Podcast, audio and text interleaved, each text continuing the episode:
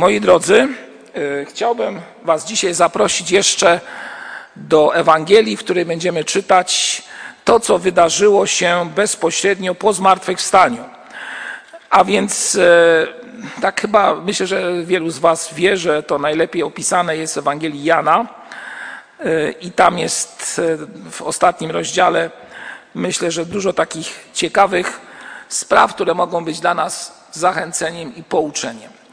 E, dzisiejsze kazanie e, nazwałem, e, zatytułowałem, tak mogę powiedzieć, w następujący sposób, a mianowicie egzamin dojrzałości apostoła Piotra. I nie jest to przypadkowe, dlatego że zbliżają się matury i rodzice proszą o to, aby modlić się za swoje pociechy, które można powiedzieć przeszły dziwny czas nauczania i przygotowywania się do matur, które się zbliżają. A więc e, proszę o to rodzica, aby modlić się za swoje pociechy. I tak też mnie to zainspirowało, że właśnie to też e, będzie dla nas jakimś dodatkowym, może i zachęceniem, może wskazaniem, e, że jest coś takiego, co nazywa się egzaminem dojrzałości, czy też, no może egzaminem dojrzałości, tak zostawmy, które przechodzą osoby wierzące, a więc taki swego rodzaju duchowy egzamin który często musimy przejść, aby ugruntować swoją wiarę.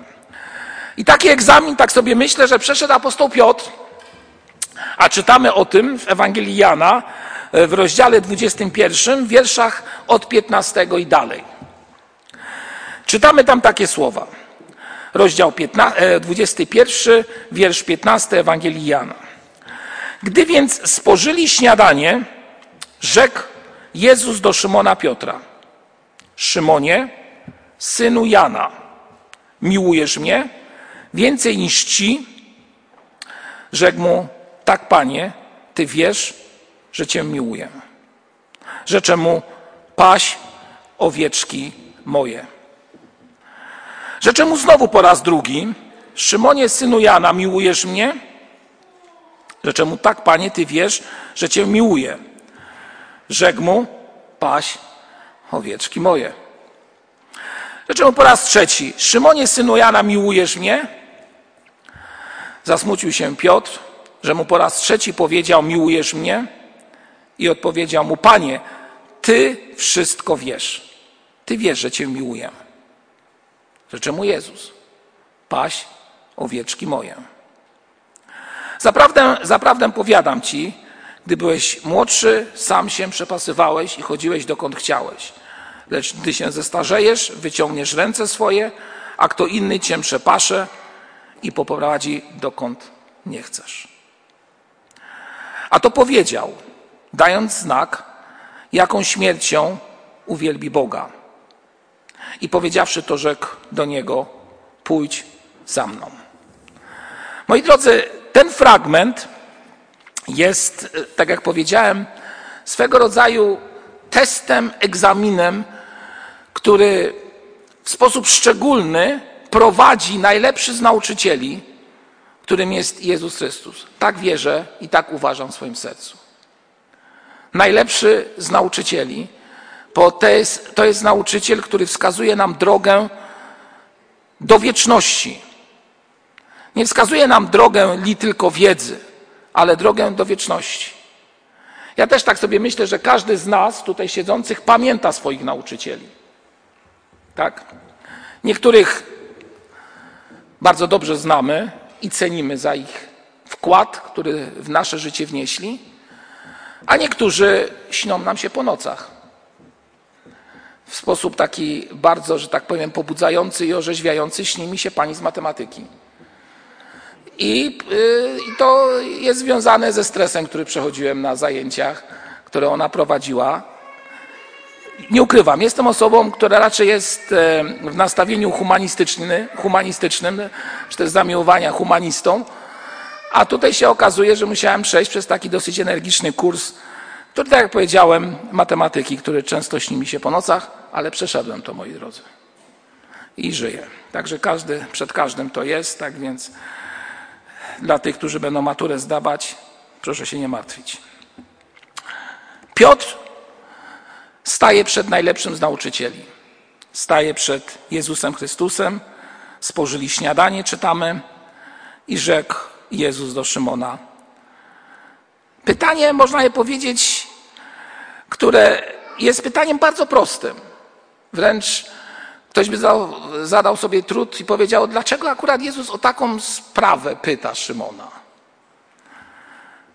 Pytanie brzmi: Miłujesz mnie więcej niż ci? I tutaj jest pokazane na tych, którzy wraz z Piotrem łowili ryby. Dlaczego akurat Jezusowi zależało na takim teście, czy też takim egzaminie, który miał przejść Piotr? I dlaczego akurat Jezus, Pan Jezus w taki sposób formułował pytania, które miały ugruntować Piotra? O co w tym chodziło? Co było najistotniejsze dla naszego Pana Jezusa Chrystusa, gdy zadawał to pytanie? Jak myślicie, moi drodzy? Co było najistotniejsze w tym wszystkim? Myślę, że słowo, które tutaj pada, czy miłujesz mnie, więcej nawet niż ci, którzy są tutaj razem z Tobą, no jest y, o tyle istotnym pytaniem, że tak jak widzimy, Szymon Piotr był y, w swoim życiu taką osobą bardzo dynamiczną, osobą, która bardzo szybko potrafiła wypowiedzieć zdanie w imieniu wielu. Szymon Piotr otrzymał y, od Jezusa ten przywilej, że zostało jemu to objawione, że on widział w Chrystusie prawdziwego Mesjasza. Gdy czytamy Ewangelię Mateusza, 26 rozdział, otwórzmy ją teraz, zobaczymy historię, która właśnie dotyczy tego człowieka.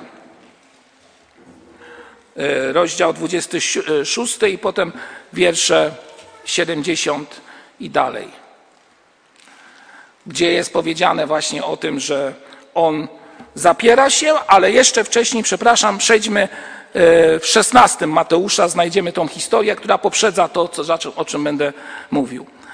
Czytamy tam, tam. A gdy Jezus przyszedł w okolice Cezarei Filipowy, pytał uczniów swoich, mówiąc, za kogo ludzie uważają Syna Człowieczego. No i tutaj jest odpowiedź, że jedni za Jana Chrzciciela, inni za Eliasza.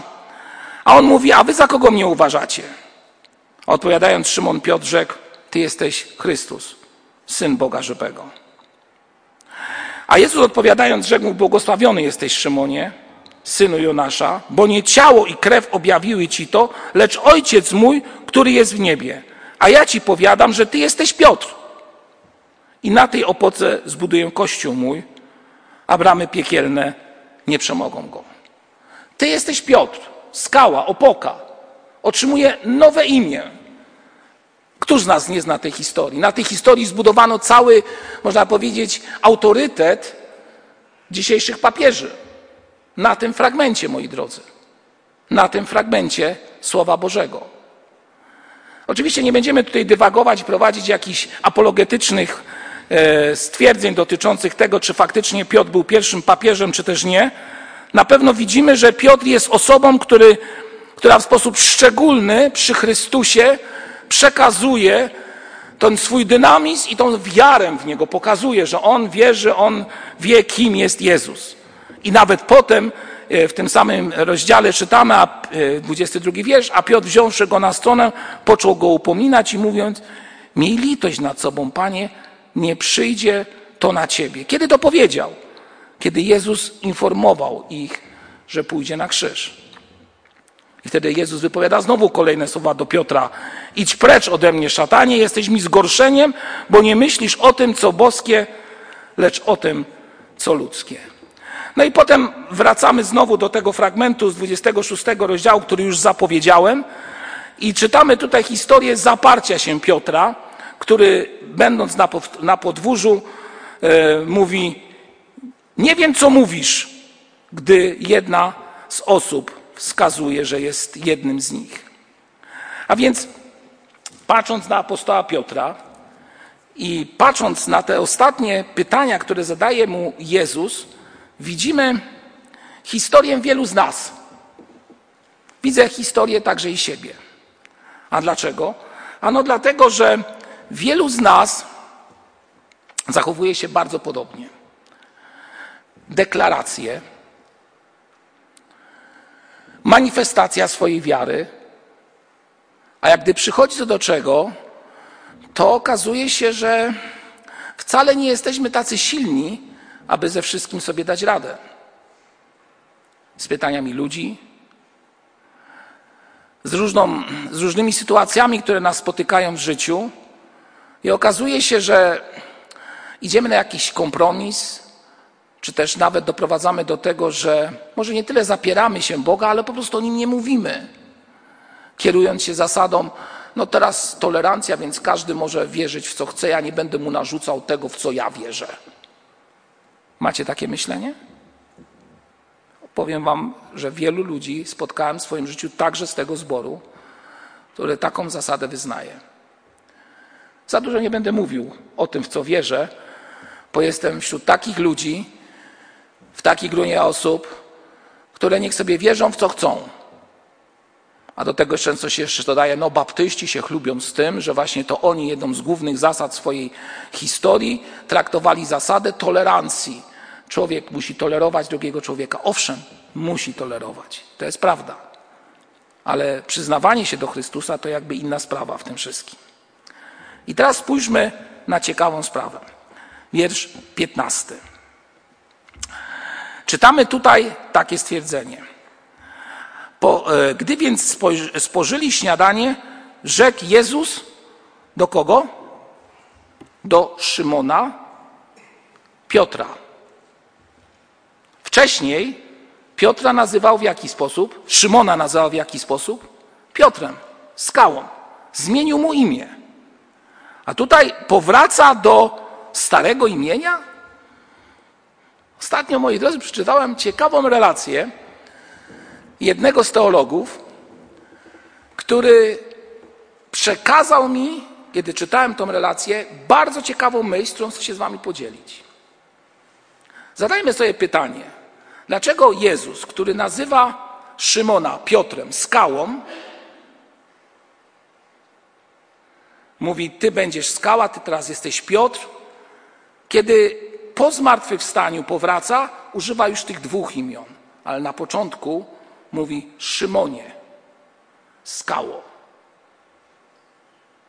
I ten teolog doszedł do, takiej, do takiego odkrycia, tak bym powiedział, czytając teksty oryginalne, że samo znaczenie imienia Szymon, nie wiem czy wiecie, w języku aramejskim czyli w tym, którym Jezus też przemawiał, znaczy trzcina, czyli coś bardzo kruchego, co się poddaje różnym e, siłom zewnętrznym, wiatrom itd., tak itd. Tak I ten teolog wysnuł tezę, że nie jest przypadkowym, aby założyć, że jak gdyby Jezus powraca do starego życia Szymona, teraz już nazywanego Piotrem, i mówi: Szymonie, odgrywałeś wielkiego człowieka, który nie cofnie się.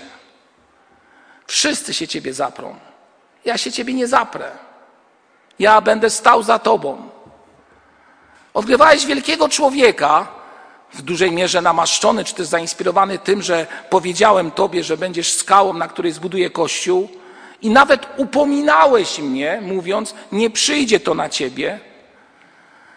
I mówiąc kolokwialnie, jak skończyłeś? Skończyłeś tak, że kiedy przyszła próba, nie zdałeś egzaminu. Nie zdałeś egzaminu. Zaparłeś się mnie. Zaparłeś się mnie. I ten teolog mówi, Chrystus jak gdyby pokazywał, tak możemy sobie wyobrażać, Także przez może znaczenie imiona, które podejrzewam, że Szymon wiedział, jak faktycznie, kim jest i co sobą reprezentuje, że jest tak jak ta swego rodzaju trzcina, która jest zmiotana różnymi siłami, wiatrem, powodującym, że dzisiaj jestem, wydaje się, pięknie stojącą rośliną, czy też jakimś tam pięknym człowiekiem, który coś sobą reprezentuje i mówi wiele, a gdy przychodzi doświadczenie, okazuje się, że jestem słaby, podatny i bardzo łamliwy, tak jak trzcina, czy też to sucha trzcina. Jakimi jesteśmy ludźmi dzisiaj? Siedzimy tutaj w tym miejscu. I oczywiście każdy z nas nie jest w stanie powiedzieć dziś, jak zachowałby się w sytuacji ekstremalnej. Co by wypowiedział, kiedy by przyszło prześladowanie, kiedy by e, na przykład człowiek był na granicy życia i śmierci. Nikt z nas nie jest w stanie dziś powiedzieć, jakby się zachował. Po, nawet gdybyśmy dzisiaj tutaj, gdybym ja Was poprosił o jakąkolwiek deklarację, wielu z Was by powiedziało: No tak, chciałbym twardo stać za Chrystusem. Ale w takich sytuacjach bywa różnie. Dlatego mówiąc te słowa, chcę Was zachęcić, Was i siebie, do tego, abyśmy zastanowili się nad tym, jak wygląda nasza wiara w Jezusa Chrystusa, jak ona jest mocno ugruntowana, na jakim fundamencie jest zbudowana. Jaki to jest fundament? Tradycji? Fundament kultury, w którym jesteśmy? Fundament tego, co nauczyli nas nasi rodzice? Czy jest to jednak wiara oparta na Chrystusie, któremu do końca jesteśmy w stanie zaufać? Dzisiaj rano, przed tym nabożeństwem, mieliśmy grupę biblijną z osobami przygotowującymi się do chrztu. Tak na marginesie, e, w następną niedzielę mamy jeszcze takie ostatnie spotkanie, na które mogą się osoby dołączyć, bo potem już przechodzimy dalszy proces nauczania osób przygotowujących się do chrztu. I podczas tego spotkania jedna z sióstr dzieliła się swoim świadectwem. I muszę wam to świadectwo powiedzieć, bo bardzo mocno mi utkwiło i normalnie jest bardzo dobrze pasujące do tego, co dzisiaj chcę powiedzieć wam, drogi zboże. A więc jako osoba młoda chodziła na pielgrzymki, na kilka pielgrzymek. No i mówi, że podczas jednej z tych pielgrzymek zdarzyło się, że spali w takich dużych wojskowych namiotach po 15 osób i przygotowując się do snu, nagle zdarzyło się, że zerwała się bardzo silna burza. Ten namiot stał, nic się nie działo. I wszyscy w tym namiocie, jak się opowiadała, wstali i zaczęli uciekać. A ta siostra była na początku drogi i mówi, no ale dlaczego uciekacie? Przecież ufamy Bogu, namiot się nie rozwala, trwa, stał, wojskowi też są w namiotach i nie ma problemu. Trzeba ufać, że będzie dobrze naszemu Panu, że nas przeprowadzi. Zostały dwie osoby. Seniorka i ona. Wszyscy pouciekali. Ktoś powie, a no taki dziwny przykład. Ale myślę sobie, że tak jest w naszym życiu też. Że mogą przyjść doświadczenia, próby, egzaminy, te duchowe egzaminy, i człowiek ma taką tendencję do szybkiego uciekania, stawania z boku, do takiego podobieństwa na wzór Szymona Piotra, chwiejnej trzciny. Jak jest dobrze, to prosto stoję. A jak jest tak, jak jest, no to bywa ze mną różnie. Gdzieś uciekam. Do czego zmierzam?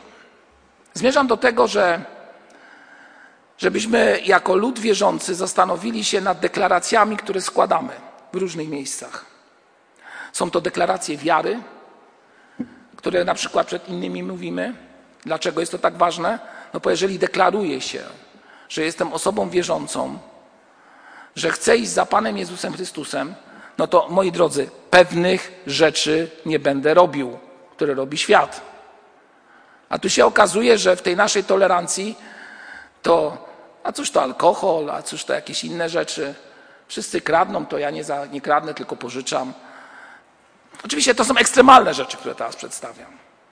Ale moi drodzy, jeżeli Twoje słowo jest tak, że chcesz iść za Chrystusem, deklarujesz, że jesteś Jego, to niech to będzie deklaracja do końca świadoma i proś Boga, aby dał Ci w tych trudnych chwilach, które możesz przechodzić, siłę do tego, aby lada wiatr nie zdmuchnął Cię. Jakże to jest ważne, aby w życiu człowieka te sprawy no, zostały w jakiś sposób dobrze ugruntowane. Powiem teraz coś od siebie. Mianowicie, mm, trochę też doświadczyłem w swoim życiu, już nie będę mówił tego świadectwa, bo już je znacie dobrze i na powiedzieć, ktoś powie, po co ciągle o tym mówisz. Ale muszę Wam powiedzieć o jednym aspekcie tego świadectwa mojego, mojej choroby, przez którą przechodziłem 20 lat temu, tak, to już 20 lat temu było, kiedy otarłem się prawie że o śmierć. Że zdarzyło mi się potem, może nie tyle oskarżać Boga, ale pytać Boga, co Ty właściwie chciałeś przez to mi pokazać? Przecież od małego Ci służę. Przecież można by powiedzieć, wszystko poświęciłem, a Ty mi każesz przejść przez taką dolinę doświadczenia. I wtedy Pan Bóg pokazał mi bardzo jedną ważną sprawę. Pamiętaj, że jesteś w mojej szkole, której ja jestem nauczycielem. I to nauczyciel decyduje, jak chce prowadzić Ciebie i jak chce uczyć Ciebie i co czego chcecie nauczyć. To nie uczeń decyduje, co ma być nauczane, jak ma być prowadzone, tylko nauczyciel decyduje. I to doprowadziło do tego, że mogłem Bogu dziękować, a nie denerwować się na Niego, że wobec mnie czyni to, co czyni, co często może mi się nie, po, nie podobać. Dlatego przedstawię Wam teraz słowa, które chciałbym, abyście się nauczyli na pamięć, moi drodzy.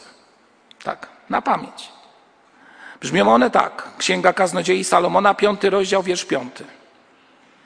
Nie bądź prędki w mówieniu i niech Twoje serce nie wypowiada śpiesznie słów, słowa przed Bogiem, bo Bóg jest w niebie, a Ty na ziemi. Dlatego niech Twoich słów będzie niewiele. Moi drodzy, Całe życie się tego uczę, żeby moich słów było niewiele. W jakim kontekście? Nie bądź zbyt szybki w deklaracjach, w wypowiedziach.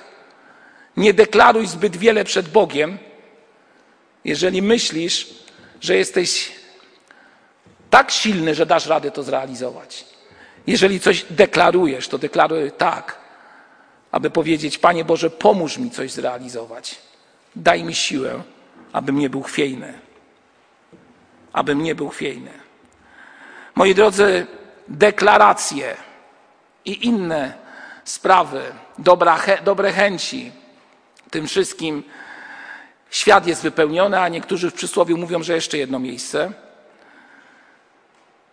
Ale to często są tylko deklaracje. Najistotniejsze jest to faktycznie, co jest w Twoim sercu. Dlatego pozwól, aby Jezus Chrystus zaczął Cię uczyć. Tak jak poddają się uczniowie przed egzaminem dojrzałości maturalnym, przynajmniej niektórzy z nich, myślę, że większość, procesowi przygotowania się do tego egzaminu, najważniejszego egzaminu w życiu, tak, jestem o tym w 100% przekonany, takiego symbolu w, w przejściu do dojrzałości, tak bym powiedział, człowieka, pobierają korepetycje, za które często rodzice płacą ciężkie pieniądze, pobierają różnego rodzaju nauki i tak dalej, i tak dalej, tylko po to, aby przejść zwycięsko przez ten egzamin. Tak, moi drodzy, sama deklaracja, że zdam maturę, nic nie znaczy, jeżeli nie jest poparta czymś, co się wydarzyło wcześniej. Sama deklaracja, że jestem po stronie Chrystusa, znaczy bardzo wiele, powiąże się z Twoim zbawieniem. Ale niech za tym też idzie prośba do Boga, aby dopomógł Cię, Ci przejść przez doświadczenia i próby zwycięsko. A to się wiąże z tym, że muszę mu się poddać.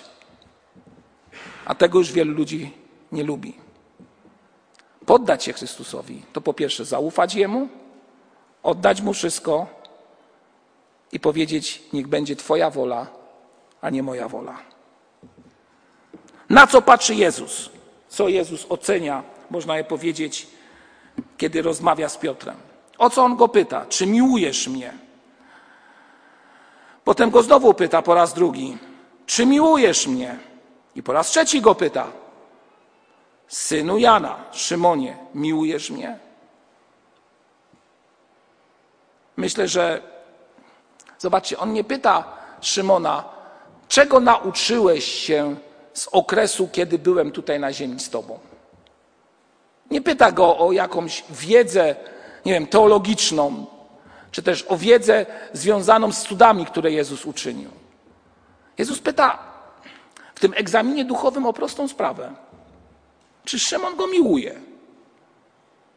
Bo, moi drodzy, prostota Ewangelii Chrystusowi wyraża się w tym, że nie jest to tak zwana ciężka teologia, ciężka nauka, lecz jest to prostota, która wyraża się w zachowaniu, w którym człowiek oddaje to, co ma najcenniejszego swoje własne ja, swoje ego, czyli tutaj nazywane to, co się rodzi w sercu. Czy prawdziwie miłujesz mnie?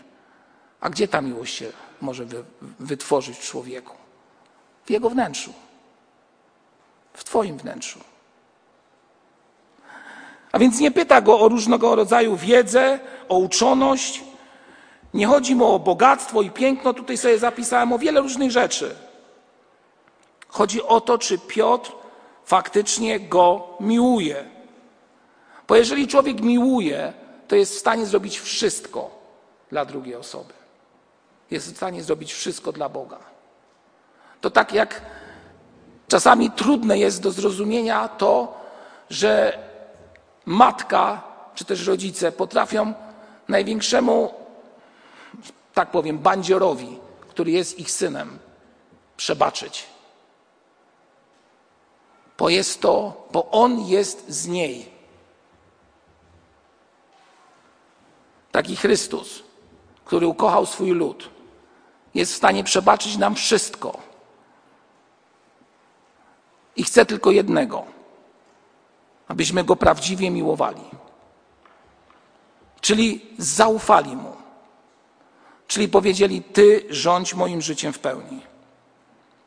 Piotr dawniej był pewny siebie, zadufany, myślał, że da radę. On pokaże wszystkim, jak trzeba naśladować Chrystusa. On pokaże wszystkim, jaki jest silny. I kiedy Jezus pyta go po raz trzeci: Szymonie, synu Jana, miłujesz mnie? Piotr zasmucił się, czytamy. I rzecze mu po raz trzeci, kiedy on się już zasmucił, Ty wiesz wszystko. Ty wiesz, że Cię miłuję. Rzecze mu Jezus, paś owieczki moje. Co odpowiedział Szymon? No, jeżeli ja bym pytał kogoś kilka razy o jedno i to samo, to by powiedział, no i przecież odpowiedziałem. A Jezus po raz trzeci, żeby zaakcentować może to, że jest to naprawdę istotne, wypowiadając te słowa, otrzymuje wreszcie dobrą odpowiedź. Ta odpowiedź brzmi też bardzo prosto. Panie, Ty wiesz wszystko. Czyli nie ja już wszystko wiem, tylko Pan wszystko wie. To Jemu zaufałem i chcę, aby Chrystus faktycznie prawdziwie mnie już poprowadził. I wtedy dopiero Jezus mówi po raz kolejny: paść owieczki moje, zaopiekuj się nimi. Moi drodzy, kiedy y, czytamy te fragmenty tutaj o Szymonie, ja tutaj jeszcze parę rzeczy innych wyszczególniłem, ale Jezus y, tutaj w tym tłumaczeniu jest powiedziane paść owieczki moje i tak dalej. W języku oryginalnym jest, chodzi o to, żeby faktycznie y, ktoś się opiekował tymi owcami, czyli kościołem, troszczył się o niego, i żeby już nie był jak chwiejna trzcina, tylko jak ten, który prawdziwie wszystko może zwycięsko uczynić.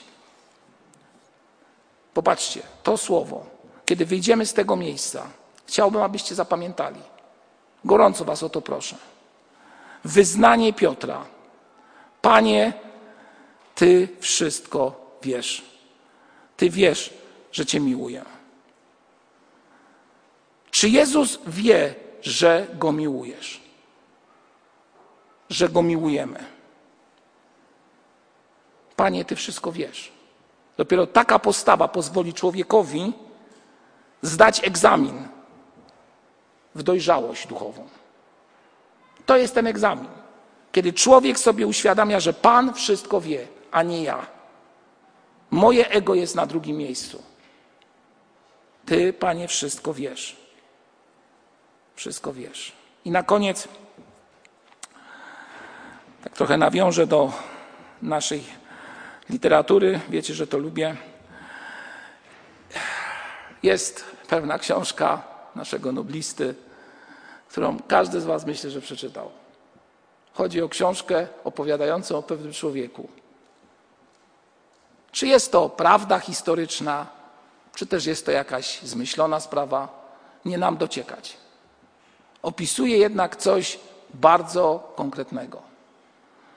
A mianowicie Sienkiewicz opisuje, no chyba tak trzeba to nazwać, ucieczkę apostoła Piotra z Rzymu za czasów Nerona. Już wiecie, o jaką książkę chodzi? Quo Vadis. Kiedy w tym ostatnim obrazie, albo jednym z ostatnich obrazów tej książki, Piotr, chyba znowu jak ta trzcina, która nie potrafi do końca zachować tego, co mu powierzono, ucieka. Opisuje to w dużej mierze autor świecki. Z Rzymu spotyka na swojej drodze Pana Jezusa. I te piękne słowa, quo domine, czy dokąd idziesz? I wtedy Jezus odpowiada, idę do Rzymu, skoro uciekasz, aby mnie powtórnie ukrzyżowano.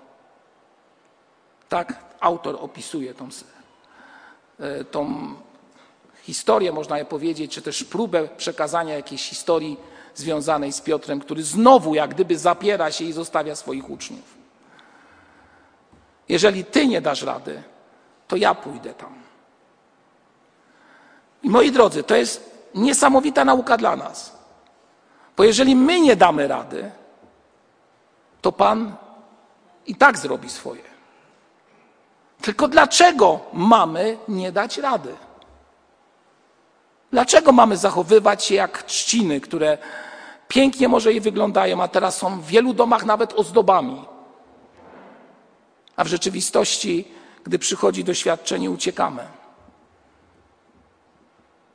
Buntujemy się, dyskutujemy z Bogiem, oskarżamy Boga, negujemy Jego decyzje w tej najlepszej ze szkół. Pytamy, dlaczego tak, a nie inaczej. I wcale to nie jest kreatywność, moi drodzy. Człowiek, który ufa, to człowiek, który potrafi powiedzieć: Panie, Ty wszystko wiesz. Panie, Ty wszystko wiesz. Czy potrafimy to powiedzieć? Czy potrafimy tą deklarację mieć w swoim życiu zawsze? Zachęcam Was do takiej deklaracji w Waszym życiu.